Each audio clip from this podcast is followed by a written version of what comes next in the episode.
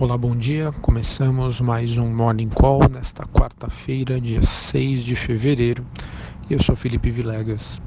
Bom, hoje o dia começa com as bolsas na Europa e os futuros norte-americanos é, recuando, refletindo a baixa nos pedidos industriais da Alemanha e uma certa fadiga dos indicadores de crescimento da zona do euro, além dos balanços corporativos é, que vieram aí um pouco abaixo das expectativas por lá e não podemos deixar de lado é, também todas as incertezas comerciais e geopolíticas em meio ao feriado prolongado na China e que envolve aí algumas outras praças na Ásia.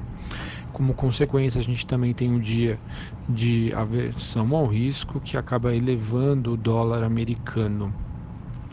Outro ponto que é interessante aqui ressaltar é que o minério de ferro negociado na Austrália estaria rondando 90 dólares a tonelada seca. Isso ah, acaba acontecendo após a Vale declarar força maior em alguns contratos que a gente comenta aqui mais à frente.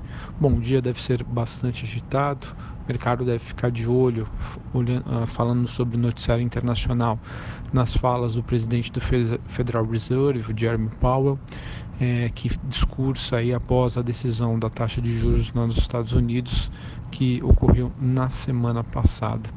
Também deve repercutir o discurso de Donald Trump sobre o Estado da União, em que o presidente americano não ofereceu nenhum espaço para os democratas e nenhum novo plano para tentar evitar um segundo shutdown.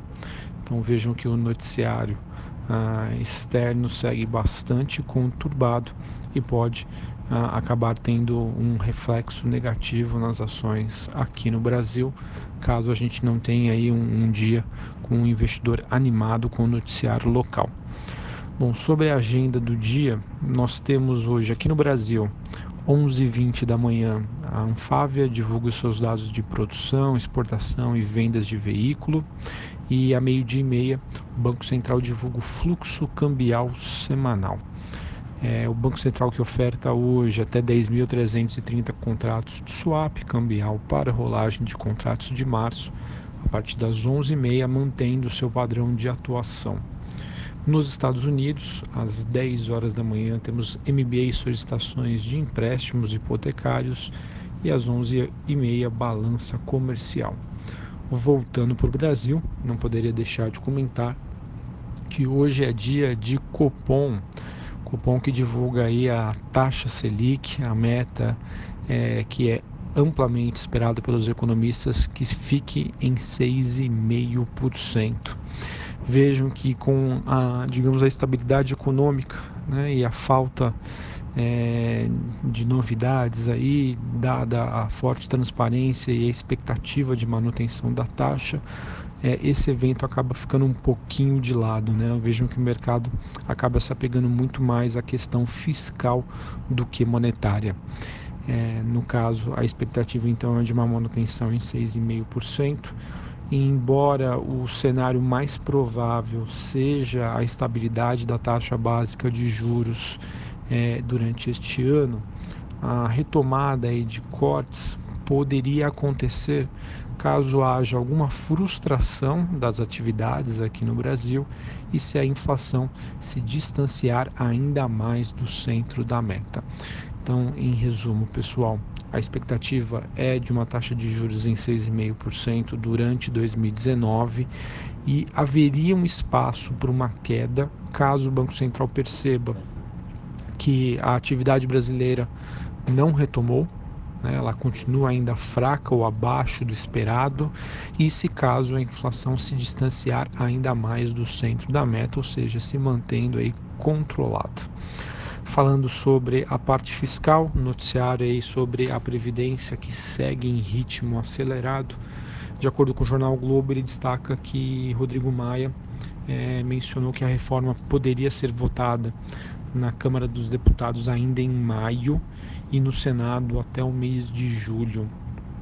A equipe econômica que estaria trabalhando com três hipóteses alternativas de idade mínima para aposentadoria de homens e mulheres, poderia ser 65 para ambos, 65 homens, 60 mulheres, ou 62 homens e 57 mulheres, de acordo com a Folha.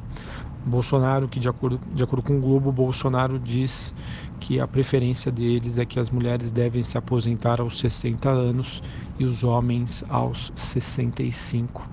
Essa reforma que acaba dividindo os membros do governo e que Paulo Guedes quer a economia de ao menos um trilhão de reais nos próximos 10 anos.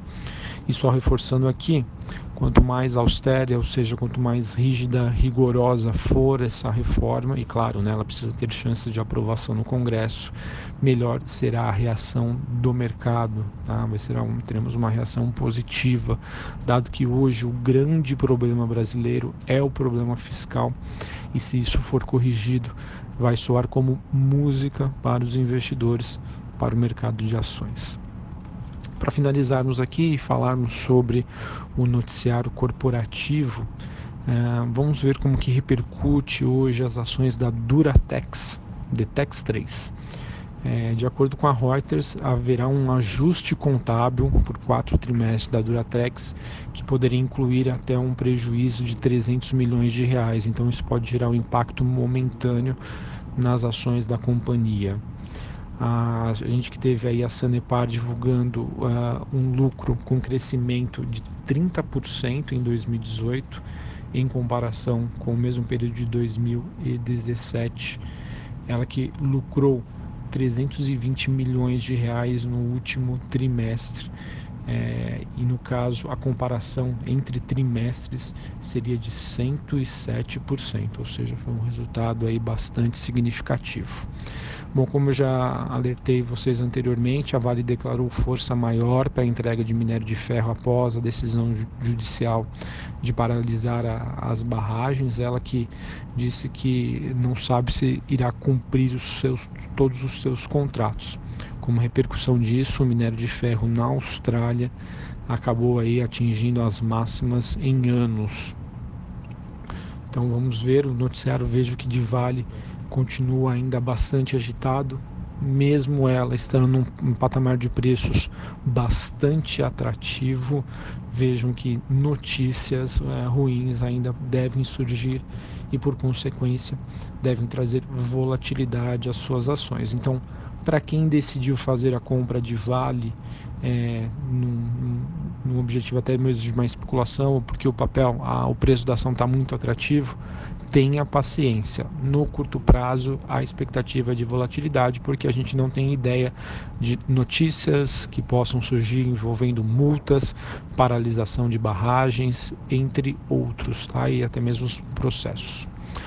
Bom, vamos ver como que continua ah, o desempenho do setor aéreo com Gol e, e Azul.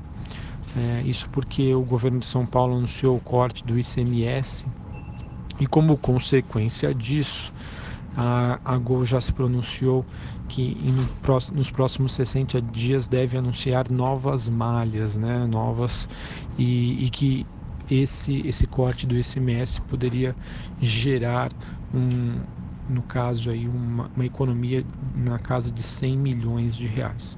Ou seja, notícia aí bastante positiva, né? À toa que Gol e Azul é, passam aí por um momento bastante positivo aí na bolsa. Os acionistas da Oi estão debatendo ainda a substituição do seu presidente. A Oi também segue no radar com uma possível aí troca de comando.